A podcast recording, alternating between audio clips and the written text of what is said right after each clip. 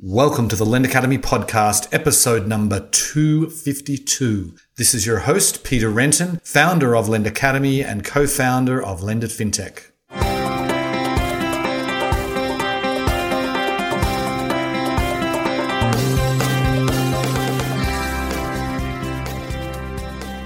Today's episode is sponsored by Lendit FinTech Digital, the new online community for financial services innovators. Today's challenges are extraordinary, with the upheaval affecting all areas of finance. More than ever before, we need to come together as an industry to learn from each other and make sense of this new world. Join Lendit FinTech Digital to connect and learn all year long from your peers and from the fintech experts. Sign up today at digital.lendit.com.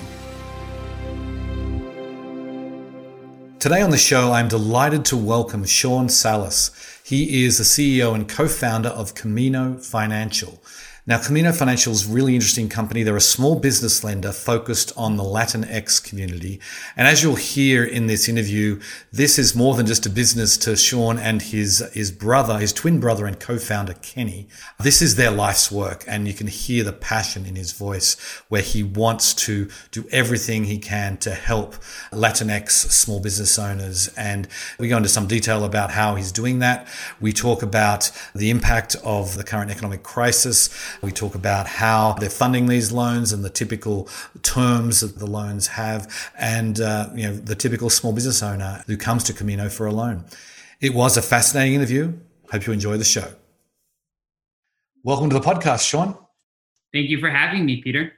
My pleasure. So, you know, I like to get these things started with new guests by giving the listeners a little bit of background. So, maybe you can tell tell us what you did before you started Camino.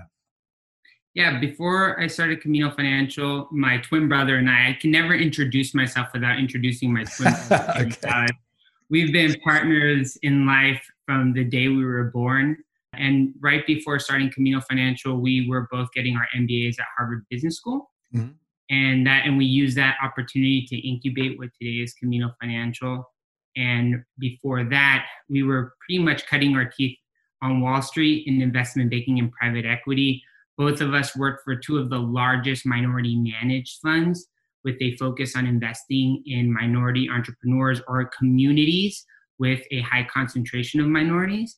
And, and so that's really where we got our backbone, so to speak, in business and, and really helped us propel what Camino Financial is today. Mm-hmm.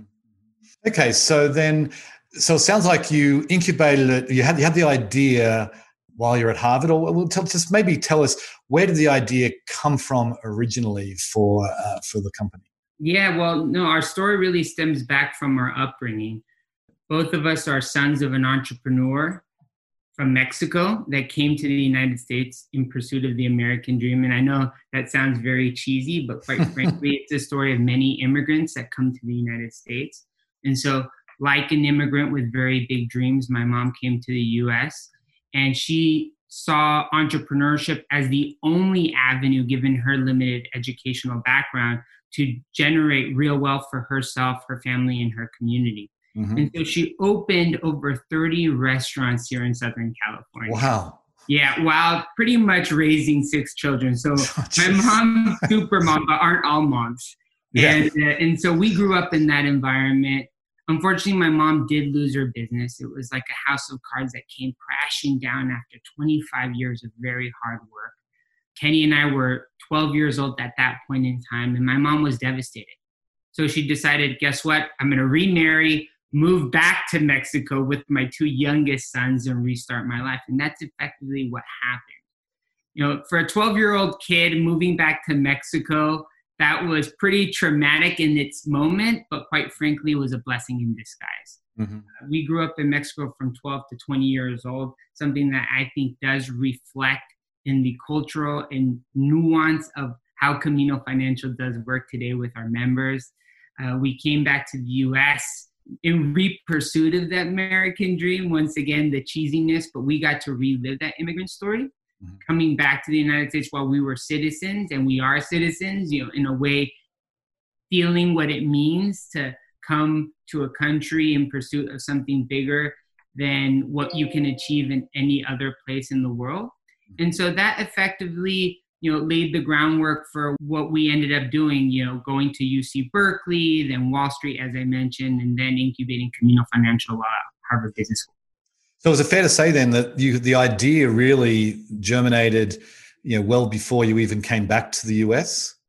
Yes. No, I mean, it's so funny. My mom wanted us to be Mexican Mexicans, and I consider myself a Mexican American. Right. She really wanted to keep us in Mexico. But when you're a 12 year old kid and you see your mom lose her business, there is anger that is born within you. And I, I'll never forget the day that we pulled out of our home in Hidden Hills you know, we were born in a way with that silver spoon and it was taken away from us. Mm-hmm. And the entrepreneur in me was born that day. There's no question. So it was born many years before Camino Financial became a thing and we called it Camino. It wasn't a light bulb moment where I was in a cold shower and oh, all of a sudden I need to help Latino businesses. No, it really stems. It's it's ingrained in my DNA, so to speak. Now, that said, I do think there were very you know, working on Wall Street, specifically in private equity and working for funds that had an orientation towards investing in minority entrepreneurs, which is always, as I mentioned, been a theme in my life. Mm-hmm. I felt that private equity as an investment vehicle is suboptimal to invest in Latino owned businesses in particular. Right. Predominantly because while this market is big, the average size of a Latino owned business measured by our research is about in the range of $200,000 in revenue per year. That's one third of the size of non Latino owned businesses. And in private equity, we wouldn't invest in businesses that generated less than $7 million in EBITDA or profit, cash flow. And so, so you know, private equity, of course, was catering to those very few businesses that are very large and made it but the great majority, you know, call it 97% plus of all Latino owned businesses are generate less than $1 million in revenue and right. skew towards that $200,000 range. Mm-hmm, mm-hmm. Okay, so then El Camino means the way, right? Is, is, there, is that the translation? El Camino means the way. Right. And so we called, so what we're doing at Camino Financial is simple. We're a fintech platform pioneering affordable credit to underbank Latinx businesses, mm-hmm. which we quantify to be a $15 billion unmet credit demand in this market. Now, the reason why we use the word Camino deliberately is because we get it. Not all businesses are going to get the optimal interest rate day one, right? They're going to be charged in the high 20s, uh, low 30s eh, with our core product. And so, what we want to do is help them build a path to more money over a longer term and at a lower cost. And so, in order to create that path, we need to pair capital with an educational experience that enables them to formalize their business, develop a credit history, and quite frankly, get the paperwork in order so that they can then qualify for a lower interest rate loan. Right, right. So let's let's maybe dig into that for a little bit. So tell us about the loan product. What's the what's the range of interest rates? What's the typical loan size, loan term, that sort of thing? So our core product is a microloan. So it's a loan between five to seventy-five thousand dollars. The annual interest rates are between twenty-five point five and forty percent. And the term we start at 24 months, which is which is very unusual for our industry, by the way, as you know. And we go up to 36 months there's no prepayment penalty. So we're we've been able to benchmark our data, and so our average APR is 33.5% to make it comparable with other products at a 24 month term. Mm-hmm. The average APR that we've been seeing by competitors is in the range of 41.4% at 11 month term and with daily or weekly payments. So the net result of our product compared to benchmarks it results in a 50% lower monthly payment with a Camino Financial loan, all things being equal on the loan amount given to the borrower. So we're really giving our borrowers a lot of cash flow relief. And fundamentally, what we're doing versus anyone else, we can talk about tech and AI, but fundamentally, what we're doing better than anyone else is we're giving our members the benefit of the doubt. And, and if you don't mind, I'd like to tell you a little bit about our members and how they look like. Sure. So we're talking about members, 25% of them don't have credit history. The median account balance is $2,300 in their account at point of financing, and our average ticket size is $15,000. And there's a very large amount, I can't specify the percentage for purposes of their own security, are undocumented here in the United States. So when you even look at those terms and parlay that with the credit profile of our members that are truly thin file, cash based, micro enterprises, not even small businesses, you're going to call that a micro enterprise when you're generating around between 200 and 300,000 dollars in revenue per year, right? So these are micro enterprises, and you give these terms to them, it's like God sent. They're not they're they're uh, you know more than grateful, and quite frankly, that's just the starting point. Once again, our view is that while we think we're competitive day one relative to benchmarks, we think that we need to facilitate that camino, that path to more money at lower interest rates and over a longer term. Mm-hmm, mm-hmm. Okay, so then, so what? T- tell us a little bit more about the borrowers themselves. Like, what are the, what sort of businesses are they? What industries do they operate in? Yeah, so we're the big industries are construction. That's about 26% of our business. Retail, 10% of the business. Transportation, 10.4% of our business. Restaurants and bars is about 9.6%. And then the rest is distributed between what we call broadly defined professional services. Sorry, when I say the rest, I mean the next big chunk is professional services, and they're your your janitors, your landscapers that are that are serving the market. Mm-hmm, mm-hmm. Okay, so I'm curious about this. Particularly, you said you've got some undocumented workers. I mean, and you said a lot of them don't even have a credit history.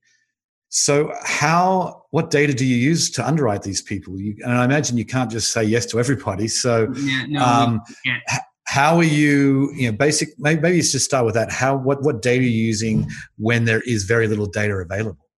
Yeah. So, one thing worth noting is, is I, I do want to challenge the notion in the market that there's limited to no data available. These businesses do have bank accounts. Right. 75% of them well, of our borrowers, it's actually a bigger proportion for the broader market, but of our actual borrowers, the people that actually get loans, 75% do have credit history, maybe thin file, right?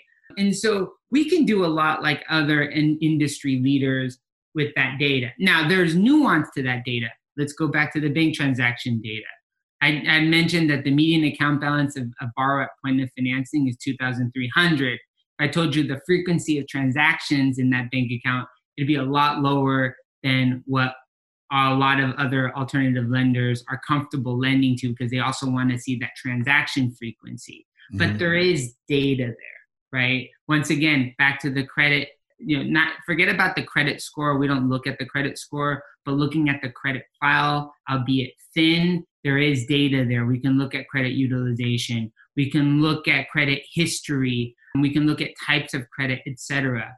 And so, so I think there there is data there. Not to mention, you can get really fancy and look at the metadata of your application, evaluate the user journey. Usually, that's better to use not so much for the credit decision, but for fraud detection. And so, therefore, there is data available. I, I don't want to give the notion that you know in because our audience are other people that are actively investing or alternative lenders themselves, they get it. And I don't want to give them the notion that the data sets are fundamentally different. Now, I do think, given our specialization in the market, given the fundamental benefit of the doubt that we're giving in our market, I think how we cut the data enables us to risk rank our model for the thin file cash based micro enterprises. And it's not Latino focused one, we can't and nor do we want to ever discriminate from an ethnic or cultural standpoint.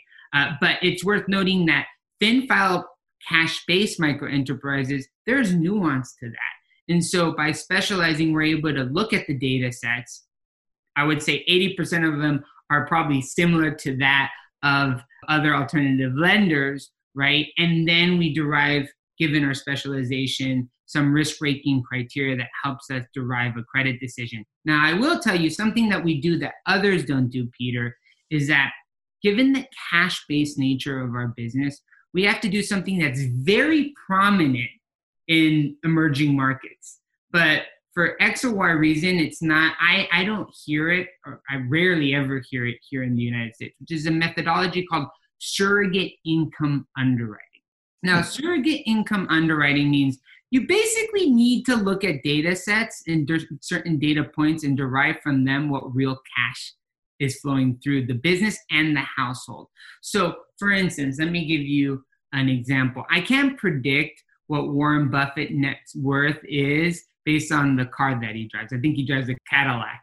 But when we're talking about evaluating credit for businesses at the base of the pyramid, right? You can, with a high degree of certainty, predict what the real cash flow is based on using different data points because the disposable income is so limited for these demographics that you can make some really smart guesses and based on that not only can you make a credit decision but more importantly you can actually better understand what the capacity for repayment is for that given borrower. And that's probably one of the trickiest parts of this demographic but we've been able to get really good at that. And once again this is not nothing new. It's just very prominent in emerging markets where you have an absence of that that trackable cash flow data that we're used to having here in the United States. Okay, so, so I guess what you're saying is one of the data points is what type of car they drive and how much how much that's worth. And so are you and then obviously a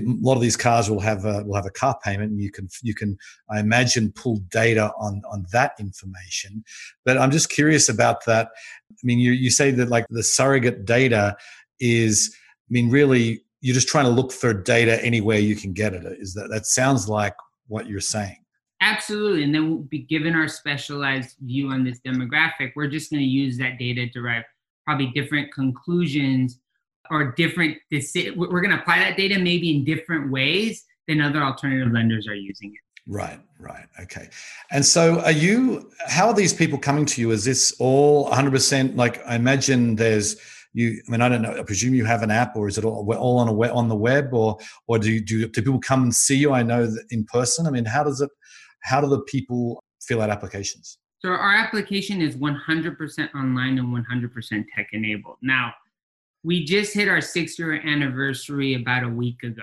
Mm-hmm. and peter there were so many people that have been lending into this market for many years before we started that would laugh us out of a room when we told them we were doing a digital first, digital only approach with our market, that they mm-hmm. needed to see you, they needed to touch you, and in the absence of that tact, that right. you would be able to earn their trust.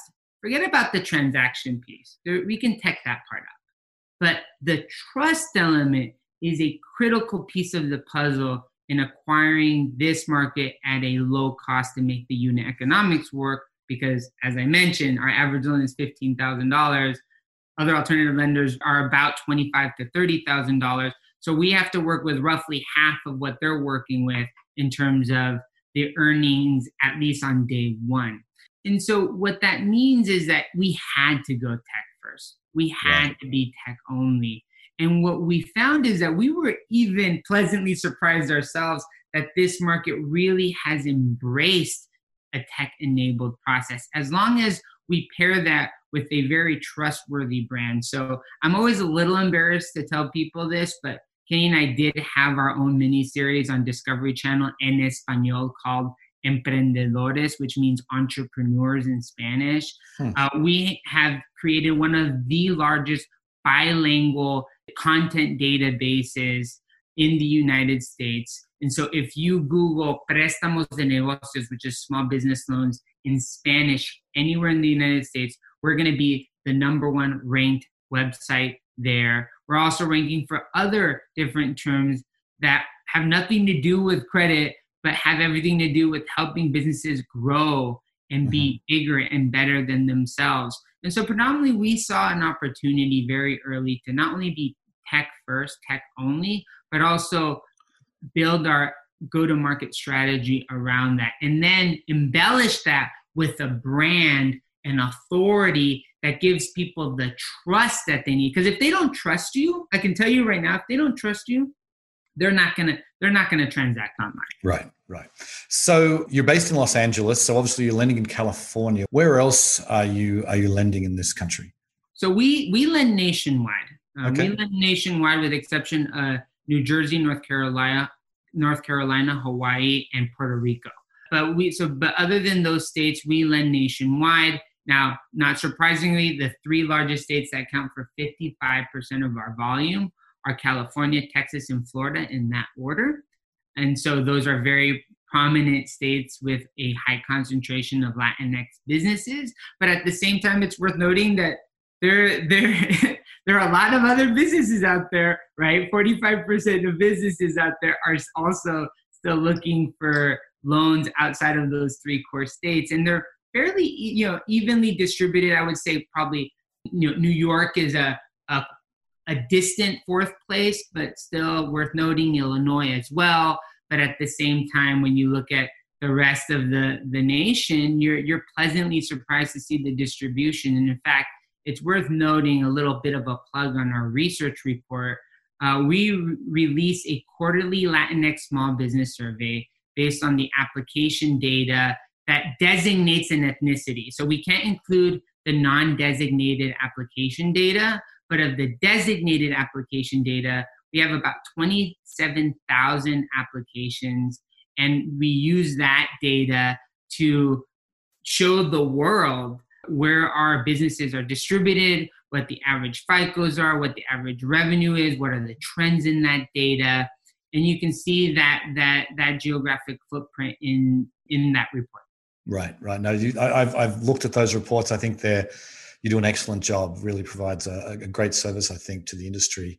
So I wanted I want to talk a little bit about the the current state of play because you've been reading a lot in the press how you know we know small businesses are suffering. They say it's been black and Hispanic businesses are suffering more. Uh, those own, owned businesses are suffering more than others. So maybe you can. You've also got a very good insight into the Latinx community. Why don't you tell us a little bit about how they are coping, how they've coped over the last three months? Yeah, so so just to share some stats, um, research states that about 91% of Latinx businesses won't be able to access the relief funds that are made available by the government.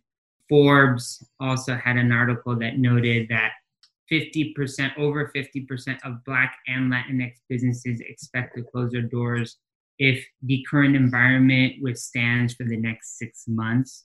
And so, yes, we've been very, we were very early in raising the flag to the industry and to the government that Black and Latinx businesses are being left behind, not only in their small businesses, but also in healthcare and in systemic injustice. And so, this is a very polarizing moment for these minority communities and and and the call to action needs to be hey we need to not only acknowledge that and put data around the market so people learn about it but we also need to create nuanced and specifically design products and services around these markets so that we can reverse this trend.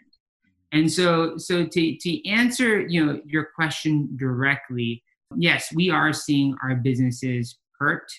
I'm proud to tell you that our very quick response to this was leveraging that large content database and that team behind it and completely repositioning Camino Financial and its blog around a COVID hub, right, COVID and other relief resources hub, because it's worth noting, as I mentioned, that many of our members are undocumented. So we need to think broadly in terms of what those resources are, whether it's direct access to funds or other forms of relief that enabled them to grow their business. So that's a narrative that we're hearing a lot, and I will underscore that narrative. Now, I do want to mention, Peter, that we also don't hear the second narrative as often. That second narrative is a narrative that Black and brown business owners are resilient. They are as resilient as any other market here in the United States. And let me explain why. The reason why they're resilient is yes, we just went through before pre COVID 11 year expansion market. But the reality is that many of these businesses, these underserved businesses, right, have been living through many micro recessions in their own world. Right. Right. Well over 80% of them operate in low to moderate income areas. The so- socioeconomic disparity gap has only amplified itself in these last 11 years pre COVID. This is all pre COVID. And so they know how to live in a recession like environment. In fact, they, they don't just operate at the business level, they operate at the household level. And so the household helps subsidize volatility and cash flow of, of the business by whether it's the wife, whether it's the kids not only working for the business, but finding supplemental forms of income to subsidize the business at different points in times the flexibility of these businesses, given how small they are, to reinvent themselves and recover from these very difficult points in time. And so I will note that while we are seeing a market that has predictably, unfortunately, it was very predictable, and I have a lot of articles on the subject well before people started throwing these numbers about 91% of Latinos and 95% of Blacks aren't going to get the PPP funding um, and 50% are going to close their doors if this continues. Very, a lot, well before that, I was predicting that they were going to be left behind. But despite that, I think in many ways they also expect that and adjust accordingly. And it's worth noting that because, you know, the, I know, you know, one logical question is how many of your borrowers did get PPP? How many of them got EIDL funding? So you know, when we talk about that, I can tell you that yes, you know, many did not. I'm I'm proud to tell you we're actually actively putting our own research together to show you how creating that content hub, creating that direct channel of communication with the mar- market enables you to over index in a substantial way in terms of those that do qualify for PP funding actually getting PPP funding. Anecdotally, I can tell you Many of our members did get PPP or EIDL funding, and we're going to put some research out there to demonstrate how some of even the soft touches of education really make the world of a difference. It's not just around the PPP funding design, which does need some work, but also just being a real distribution channel of content and capital to enable them to take advantage of resources that exist. Right, right. Because I see I'm, I'm, looking at your website on my other screen here, and and right in front of the center, you talk, you talk about the Paycheck Protection Program. You talk about other relief programs. You've got a whole section here. So you quoted this 91% number, but I imagine your customers percentage would be much lower. I imagine, or you know, those that those that are going to partake will because they're by definition i imagine they're more educated and they're and they trust you and they're going to look at your what you've done.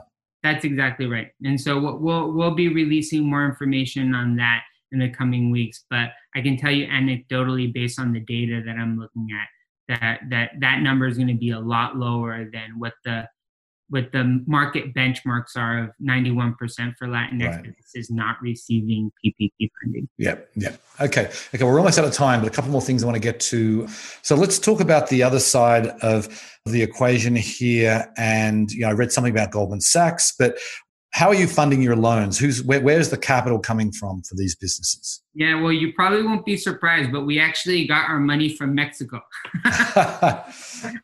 we needed to get money from investors that fundament are, are equally willing to take that leap of faith in the right. market.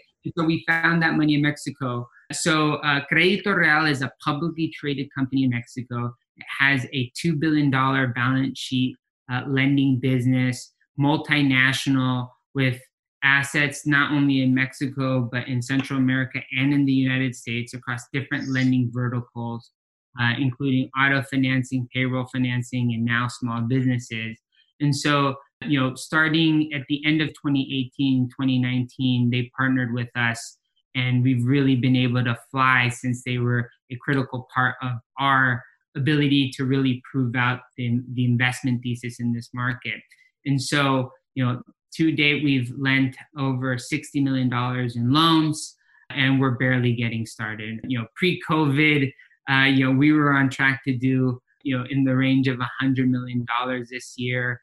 Um, and you know, very much like any other of these businesses, we we we the market is big, fifteen billion dollars. So we still consider that to be very small, but in the scheme of things, we are the largest uh, Latinx focused lender in the United States, and we're we are barely getting started. So then, uh, just just I'm curious about the obviously the I imagine the the loan volume has gone down as PPP, but uh, with with uh, with the crisis. But are you, you have maintained a certain level of lending throughout? I imagine.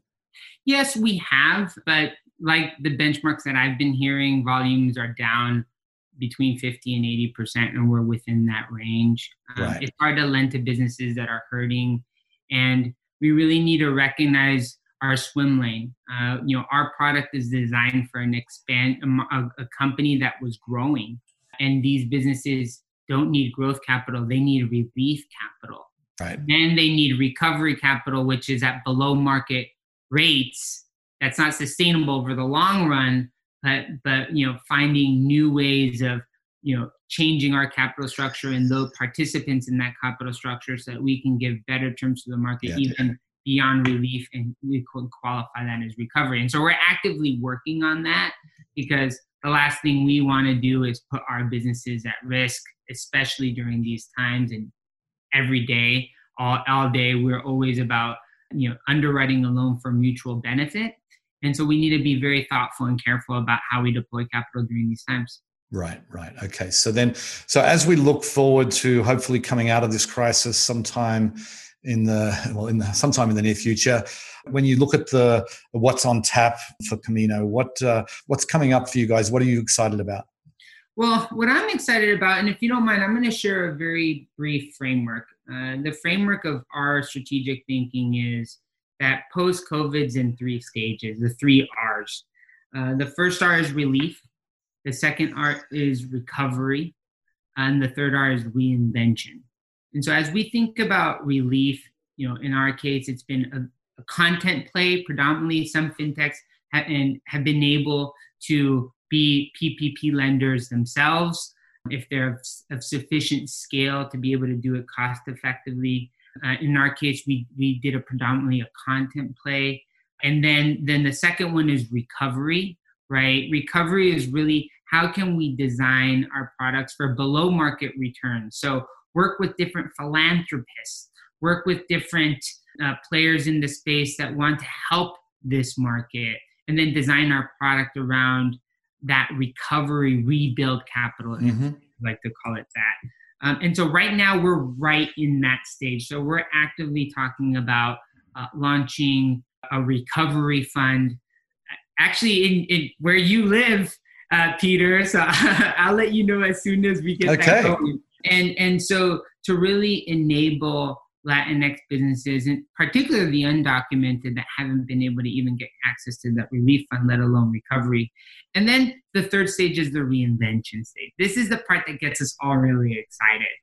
I can tell you that reinvention is just going to amplify themes that we've been identifying for a very long time the use of tech and AI in order to not only automate our processes to, to make better, smarter credit and fraud models, uh, the need for transparency in the process and giving our borrowers the best market terms available, the importance and high burden of a marvelous UX, UI, but one that super serves specific market niches. But the, the fourth element that I'll talk to you about in the reinvention stage is really coalescing our stakeholders, right? not just the alternative lenders, right, but the government, right, the private investors, and in my case, organizations called CDFIs, Community Development Financial Institutions. I think, as has been noted in PPP 2.0, there have been uh, dedicated allocations to CDFIs to lend into the underserved markets that we're talking about. But there's been a lot of underinvestment in these markets uh, the adoption to technology has been slow, with exception of a few CDFIs out there. And, and quite frankly, it's been hard for us to become a CDFI ourselves. Now, I hope to announce in the next few months that we too will be a CDFI.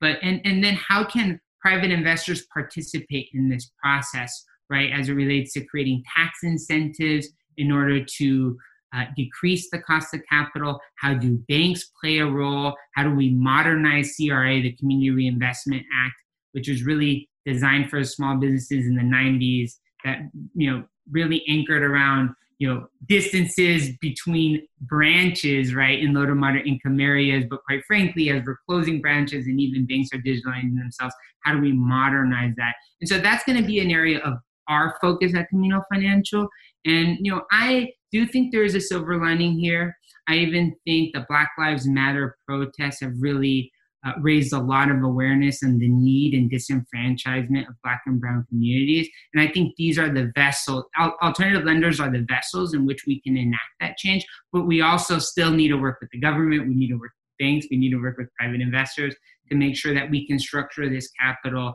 and deploy this capital in very efficient ways that are nuanced for this market. Right. Well, we'll have to leave it there, Sean. Best of luck. I'll be I'll be following along with your progress uh, closely, and uh, I wish you all the best as you grow your business. Thank you so much. Thank you for having me. Okay, my pleasure. See you. You know, these are challenging times for any small business lender. Certainly, uh, Camino Financial will be no different. Uh, and uh, but I do appreciate the fact that you know Sean is already talking about the recovery phase of this crisis. You know, he did mention how you know Latinx business owners have been uh, you know impacted in a dramatic way uh, during the crisis. But he's looking at the at the recovery phase and and the fact that he's so ingrained in the community. It seems to me that he's got such a close ties with many of his borrowers that those those are the sorts of things that are really going to hold him in good stead, hold Camino Financial in good stead as they as they emerge from this. And I think they, it's companies like those that, that really maintain a connection with their customers. The borrowers really appreciate the extra efforts they've gone. I think uh, I think they're the companies that are going to come through this crisis well. Anyway, on that note, I will sign off. I very much appreciate you listening, and I'll catch you next time. Bye.